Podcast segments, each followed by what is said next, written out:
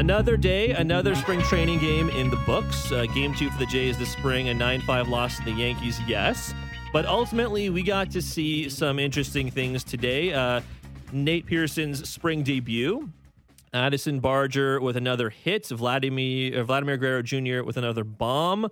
We saw Hayden Juenger make an appearance. Uh, Hagen Danner made an appearance. Uh, Whit Merrifield looked good today. Like it, you'd for sure like a win, obviously, but in the spring, the score matters less, and we also got to see the bullpen begin to begin to find some rhythm too. That's right. The score is uh, maybe the, the least important uh, aspect of, of all the things that you mentioned there. Show uh, there were certainly some positives to take away from this. Some growing pains as well. It's early in the spring. We see a couple of hanging breaking balls. We see a couple of pitches that, pitches to get away uh, from hurlers here and there. That's all normal, but for me, what I took away from this was first of all Nate Pearson coming in and again uh, kind of uh, falling into the the trap of the hanging breaking ball a little bit. A little, but uh, really attacking hitters, uh, expanding the zone there, throwing hard. We saw him hit 101 in the in the radar gun, which is a pretty big deal, and finding his finesse, I would say as well. I think that this is still a work in progress for him, especially as he comes back into the major league level and works his way back from a an injury riddled 2022. But the the pieces are all there, and now it's all about putting them together for him. And Blue Jays hitters uh, really did a phenomenal job today. I think that we we it's normal in the spring, especially early in the spring, to see hitters struggle with timing a little bit. Mm-hmm. But Blue Jays were actually swinging the, the, the bat really well. If they missed a couple of times, uh, they were quick to make adjustments uh, throughout their at bats. So that was also good to see, especially here talking about Whit Merrifield and obviously Vladimir Guerrero Jr. That's Julia Kreuz. I'm Show Ali. Welcome to Jays Talk on the Sportsnet app, sportsnet.ca, and the Sportsnet Radio Network. A lot of times they say Sportsnet in like a 10 second span. Uh, it is spring training, but if you do want to practice dialing the numbers, you can give us a call at 416 870 0590, 1 590 star 590 on your cellular device. You can text us as well at 590 590, name and location. That is the people's text line. You guys know the drill. Always leave your name and location so we can give you a shout out as well. Uh, Julia, why don't we, why don't we do the Nate Pearson chat now, and, and we'll get to Whit Merrifield and Vladdy Jr. I see a text here about Vladdy. I do want to get to that one, but let's let's start with Nate.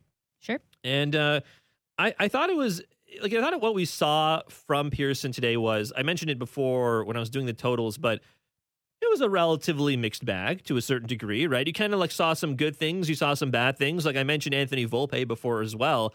He gives him a pretty solid hit to Volpe. Like that was a, a like a really rock solid hit from Volpe. Yeah.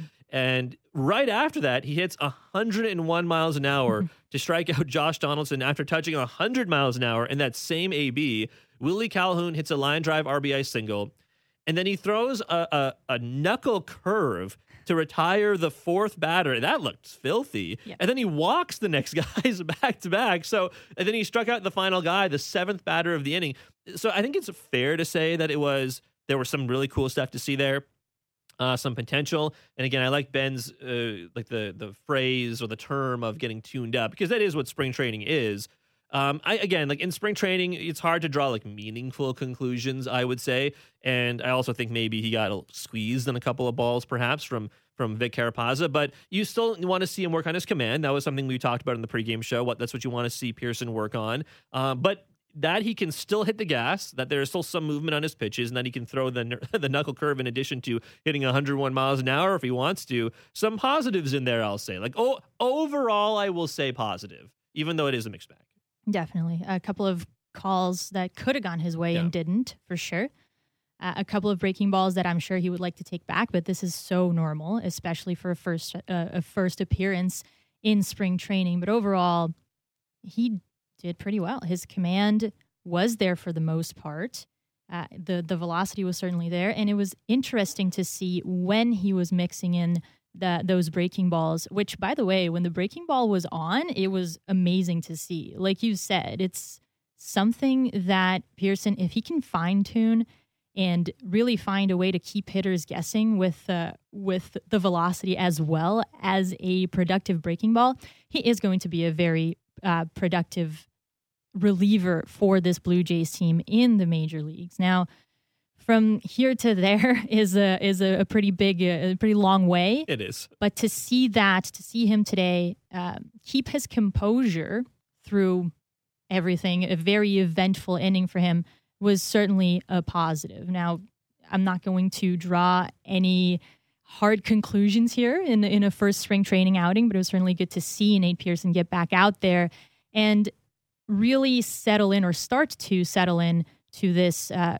reliever role full time. This is where he believes he has to be right now to make it to the majors, and uh, this is sort of the start of a of a new journey for him.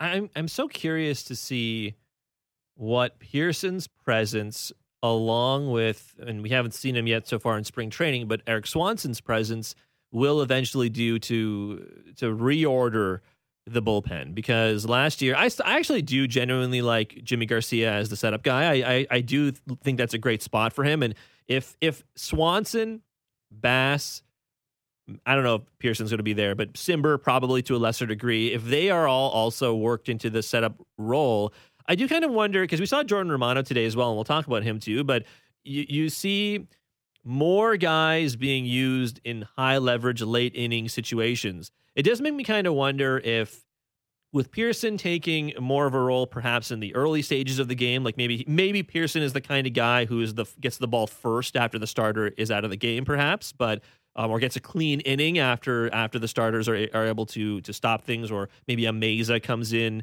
to bridge it to someone like Pearson. But I am curious if Pearson's on the roster, if if it may just free up some of those other guys I mentioned to also alleviate some of the stress on Romano himself. He I like don't get me wrong, Romano's going to be your closer most of the time, but at the same time I do kind of wonder if you might not see more guys get shots at closing so you're not seeing Romano pitch like 3 days in a row for example. That's right. The the Pearson's presence in that bullpen comes with many benefits for the Blue Jays, that being one of them. Uh, last year, we saw Toronto get maybe a little overly dependent on Jordan Romano, and that especially in the postseason against Seattle. We all knew, we all saw how that turned out, just that, that reliability, which is great to have a guy like Romano, but he can't be your sole option when the game maybe starts to get a little bit trickier or starts to get away from you. Uh, Romano is an integral piece of this group, but he can't be the only guy to have that role. And so if you have a guy like Pearson who won't be the guy, he yeah, won't yeah. be a, you know, Romano number 2 or anything like that, but what he does is exactly what you said, show is the Blue Jays are now able to use different guys in different ways and maybe pull some of these more experienced guys who have a track record of stepping in in, in big moments or stepping up in big moments uh, that that can only be beneficial to this group. It all starts right here. And the goal is to have him as a long reliever.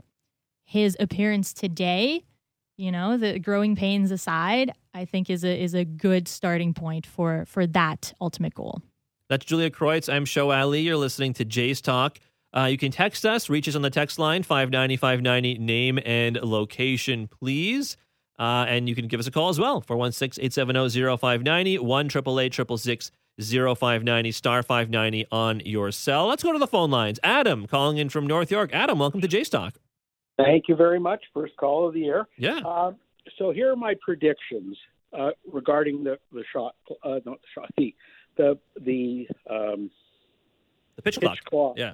So, two predictions. One, it will save time. And next year, the owners from the small clubs are going to use it to include more ads between innings, and we're going to lose 15 minutes of that save 30 time.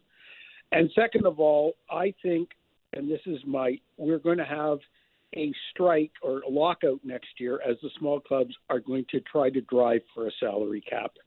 Um, because that's what this whole thing of their meeting together is. They're furious at, at New York and Los Angeles, and they just want to get back. I mean, you know, Cincinnati would rather not have slavery than have pay their players, but that's another thing. But anyways, I, I'm I'm just wondering what your thoughts are on that part of the game.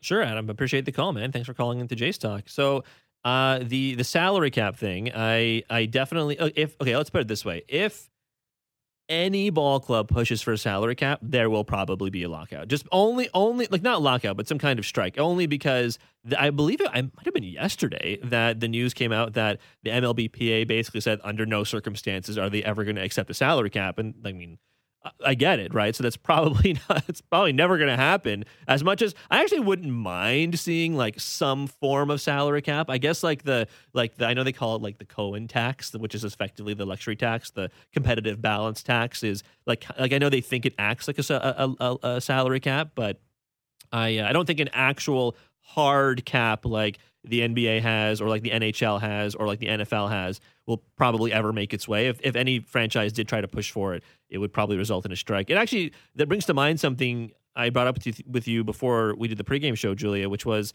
um, the Pirates. They were they had some uh, disagreements with Bryan Reynolds on what he was he felt he was worth, and it was something like they they countered uh, a relatively small offer with I believe it was like an eight year 130 something million dollar contract which like sounds like a lot but in in the it, effectively what it was was it would have bought out 5 years of Bryan who's a popular trade target right. would have bought out 5 years of Bryan Reynolds uh arb years free agency years and it would still only cost you about 16 to 17 million dollars a year to keep Bryan Reynolds under contract for 8 years yeah. and the Pirates said no they said no to that this is like like the Pirates are owned by a guy whose net worth was like 1.2 billion dollars like 10 mm-hmm. years ago. I can only imagine what it is now. So uh, like some some teams are just going to run their franchises like just to make money and not to like pay players. Like I was when we were watching the Pirates yesterday, all I could think of was like the Oneil Cruzes of the world are just and like the Jack Suwinskis of the world are probably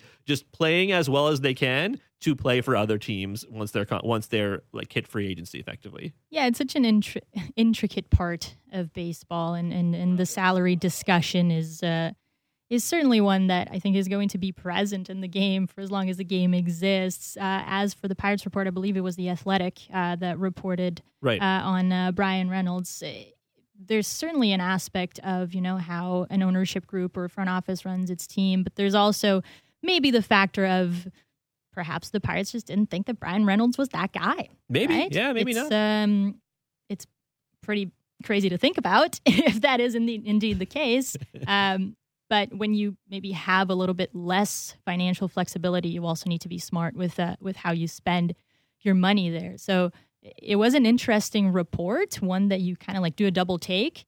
Uh, but there are a lot of uh, a lot of factors that go into it, in my opinion, at least. Show. Uh, Adam also mentioned the pitch clock, and I actually wanted to bring this up with you, Julia. What did, what did you think of not seeing the actual pitch clock on the television? Like we didn't actually like because yesterday on the Pirates broadcast, because and Jeff Passan was talking about it yesterday on Twitter. So like we we saw the pitch clock in a lot of on a lot of minor league ballparks because major league ballparks are configured in a way so the clocks are just out of frame effectively. The, I mean, cameras can frame it certainly in different ways as they want, but when we get to the regular season, like you won't actually see the pitch clocks on camera when you're watching on TV, and that's how it was today. Probably because TD Ballpark has been like relatively newly renovated.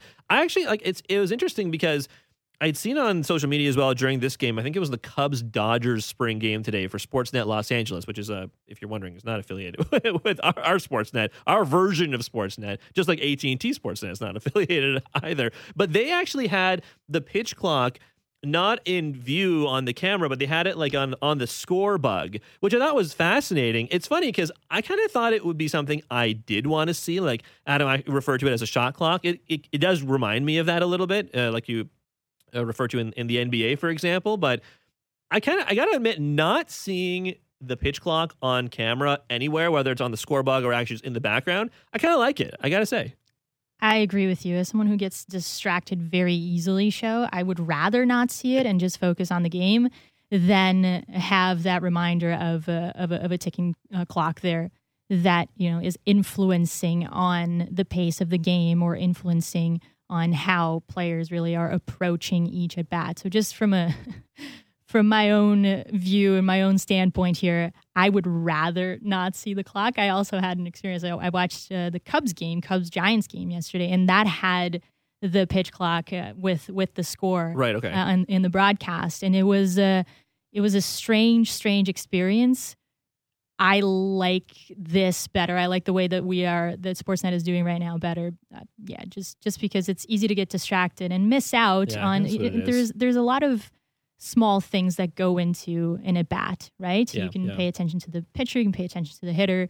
Um, the the body language is important. The release point is important. Um, a guy's batting stance is important. So there's so much that you have to look at. And to be honest with you, to have that ticking time there, it was uh, it was not conducive to my experience Yeah, personally. That's, that's fair. Because you're already looking at so many different things. You're looking at the the the pitch count. You're looking at the, and then you're then you're also trying to look at what the pitcher's throwing and how the batter is standing and all these different things. I'm I'm okay with it. I'm like you already know it's a thing anyways. Like it's it's not like the pitch clock doesn't exist because you're not looking at it. But there's still it still made the game. I guess today did not make it go that much faster. Today the game was around Not like that th- much. yeah, it was like what three hours and ten minutes or a lot of fifteen pitching minutes. changes too. And, and, and there were a ton of changes certainly. So it, I suppose the average game is still like is like I think the regular season is still around three ten. So didn't change it too too much. So there that's not too bad either. Uh, real quick before we hit a break, Julia. What do you think of the lack of strike zones on the broadcast? I, I we didn't get a strike zone for the Pirates broadcast yesterday. We didn't get one today on Sportsnet. I actually I'm not sure if it's just a spring training thing or what, and maybe it'll be the it'll be back for the regular season. But I honestly I was ready to hate it, but without it, I find personally I am less like I'm focusing less on whether or not a pitcher is getting squeezed by a bad call. Like you, I think like you can still tell if something is really egregious. Again, I to bring up Pearson, there were a couple calls where I thought for sure there was a it was a strike and it was not, but without seeing the strike zone, I find I'm getting bogged down less in like a pitch to pitch. Was that a strike? Was that a ball? Yeah, I don't mind it. Actually, I think I would prefer it. Uh, I understand the importance of having it there, and, and I do think that in the regular season we're going to get it back. But just from my own perspective, I I kind of liked it better exactly because of what you said. There there's so many nuances that go into every pitch and every at bat. It's nice not to have that anchor or that distraction or however you want to you want to phrase it here and just you know really appreciate what it is that a pitcher is doing and how he is or isn't fooling a, a, a batter and then if you have you know those borderline calls or something that is a bit egregious and it doesn't go whatever way uh, there are resources for that and, and that's why we have replay right so it's not like the technology isn't there but i do think that it makes the experience a little bit more authentic when it comes to uh to just watching watching the broadcast uh, you know, kind of putting yourself in the action as well. So yeah, it, my opinion. I, I I know that there are people who really love it. I know that there are people who are against it at all Yeah, yeah, yeah. times. Uh, yeah, for, I, I would think I would prefer it, but I'm not firm on uh, on either side here. There was a really interesting interview. It's, this is going back uh, like months, back to last season. But uh, I remember Joe West had come on with Blair and Barker to talk about like the TV strike zone and like whatever your feelings may be on Joe West. It was a great interview. So if you're curious on hearing more about the the strike zone and like how it works into the TV broadcast, I, I heartily recommend go to look up that interview. Uh, that's Julia Kreuz. I'm Show Ali. We'll take a very quick break. When we come back, your calls, your texts as well. 590-590 is the text line. Uh, name and location always, please, so we can give you a shout out. You're listening to Jay's Talk on Sportsnet.ca, the Sportsnet app, and the Sportsnet Radio Network.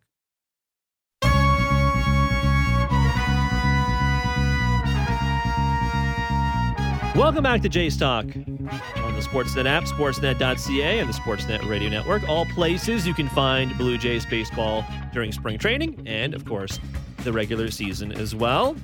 Show Ali, Julia Kreuz here with you until the top of the hour. Thank you for being alongside us. want to get to the text line, Julia, 590 590, name and location. Uh, Jim from Peterborough, Graham from Toronto sending ones in just now. Uh, this one's from Jim uh, in Peterborough. Okay, small sample sizes, spring training, early optimism, blah blah blah. I'm gonna bo- I'm gonna borrow that when we discuss anything in Yes. spring training, Jim. And just FYI, but he says, but Vlad looked great today. In his first AB, he laid off the one-one pitch low and away. Uh, that he would have swung right over last year. In his second AB, he got a bit large in the 3 1, but didn't roll over the next pitch and drive it into the ground. And before the home run in his third AB, he laid off two more pitches just off the plate to get to that meatball over the middle. Quality swing decisions every time. If this keeps up, holy crap, Jim from Peterborough. and I and it's true. I mean, like that's something that Buck alluded to on the broadcast as Yeah. well. That like he he was maybe a little he he expanded the zone like it was ginormous for him last year because it was Right and and certainly he got he was getting squeezed on some calls and maybe he felt like he had to but I agree with Jim that we the the discipline from Vladdy last year was certainly not the same discipline we saw when he was AL MVP runner up the year before. So I, I do agree. Again, small sample sizes. Jim acknowledges it, but uh, hey, if Vladdy keeps it up, you're not going to see like two run bombs every single game. But uh, just seeing a more disciplined hitter from Vladdy Jr. and maybe not getting in his own head will be will be like just that by itself is a massive step forward. Because last season, I, I would still most players you'd take like a near hundred RBI season Yeah. from anyways, and it's it just speaks to how good he is that you expect more.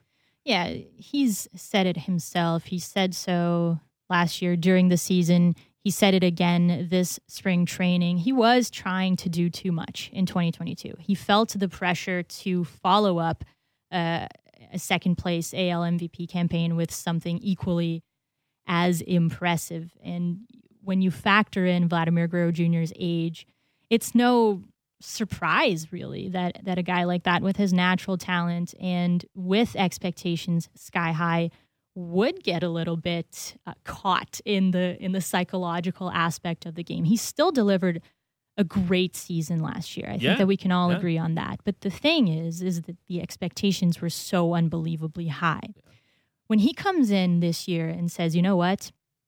I admit it. I got caught in it. I let the pressure get to me. And so we saw what we saw a little bit of uh, zone expanding that didn't go his way. Uh, maybe, you know, just a slap single that if he had had a little bit more recognition, if he had been a little bit more patient, he would have had different results. And now he comes in and he says, I'm going to work on that.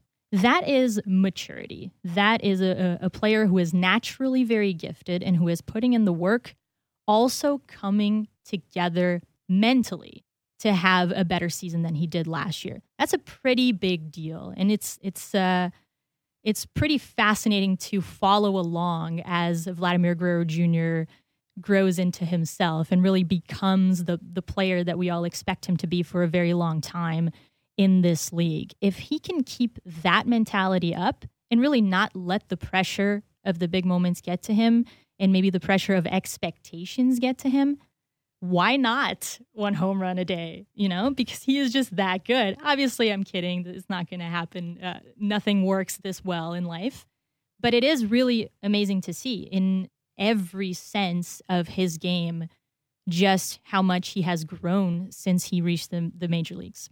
it's easy to forget that he is just really young as well. I mean, he's been in the majors for five years, four years. I forget however many, however many years it's been, but he he's regardless, he's still what twenty three. Like that's he's not an That's old, right. not an old. I guess he's going to be twenty four in a couple of weeks, but but still, that's uh that's that at that age to do what he has already done and to to to think that he is like not done getting better is would be silly. So I I agree. I like the text from Jim. Um, I want to get to this text as well from Graham. He says keep Pearson in the bullpen to start the season. Elite heat. He is going to be a very productive reliever.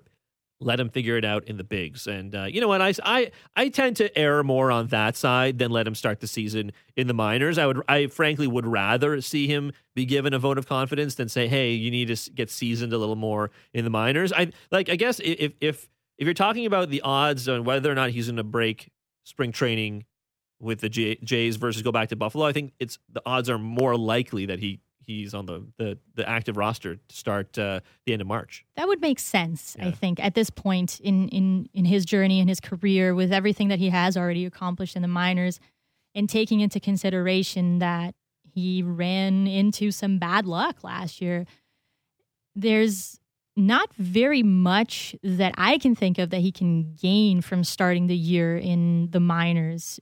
Now it, it is sort of like a do or die moment for Nate Pearson when it comes to his development and when it comes to his ability to stick in stick in the majors.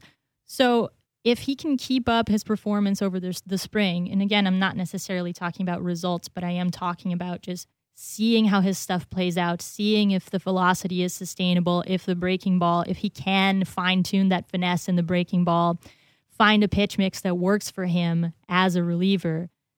All of those things will play a factor into that. I think that today was a good start We're going to see more of him, obviously, as uh, as the spring goes on, but not a ton of reason for the Blue Jays to start him in AAA. Yeah. So good point by uh, by our texter there. Yeah, appreciate it, Graham. Thanks for texting us here on the text line. Uh, I'll give you I'll give you a choice, Julia. You want to you want to chat before we have a couple minutes left here. You want to chat Kevin Kiermaier or Whit Merrifield?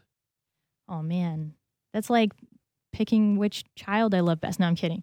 Uh, let's do let's uh, chat Kevin Kiermaier. Kiermaier. first. Okay, let's do let's do Kiermaier. He we saw his first action as a Blue Jay today. Uh, he made a there was a moment very early on when Mhm. most of the regulars were still in the game where he made a very good throw home in the first inning. I the, again, you expect you expect your center fielder to be able to throw home, obviously, but it's just it was uh, it was encouraging to see because I think with a lot of the more action you expect to see in ba- just in baseball generally speaking this year, you probably will see runners do a, take a, take off from second and try and score from second a lot of the time. And as we discussed yesterday, with no shift and with different things being used, and only three outfielders out there, it will be interesting to see how that affects the Jays. But Kevin Kiermaier made a very nice throw to cut the runner off from scoring from second at, at home plate, which is great to see. Um, so I guess I, I am very again of short, small sample sizes, short game action for Kiermaier today, but. It was it was nice to see his debut. I, I think the question for Kiermaier for me, uh, and he talked about it with Buck on the broadcast, but will probably be his health. I think health for Yes. Kiermaier is like the the thing you wonder about basically until you don't wonder about it, given how the last couple seasons have gone. Yeah, but that is that is exactly what I was going to say. He looked really healthy when he was Yeah. making that throw, Yeah. right? It it looked like he was ready to go, and and and so that was very encouraging to see as well. It was uh, interesting to see him and and, and Varsho sort of interact. Uh, in that throw Yeah. and, and, and seeing you know that new configura- from configuration of the Blue Jays outfield kind of start to get to know each other and build a little bit of chemistry and just Kevin Kiermaier being Kevin Kiermaier. This is why the Blue Jays went out and uh, and got him, and he spoke a little bit at length even about that, right? With uh, with Buck and uh, and Ben, and it, it was cool to to hear from him. You know his decision making into to coming into the Blue Jays, and it was also cool to see that he's still very much himself. And if he can stay healthy, that center field spot is his.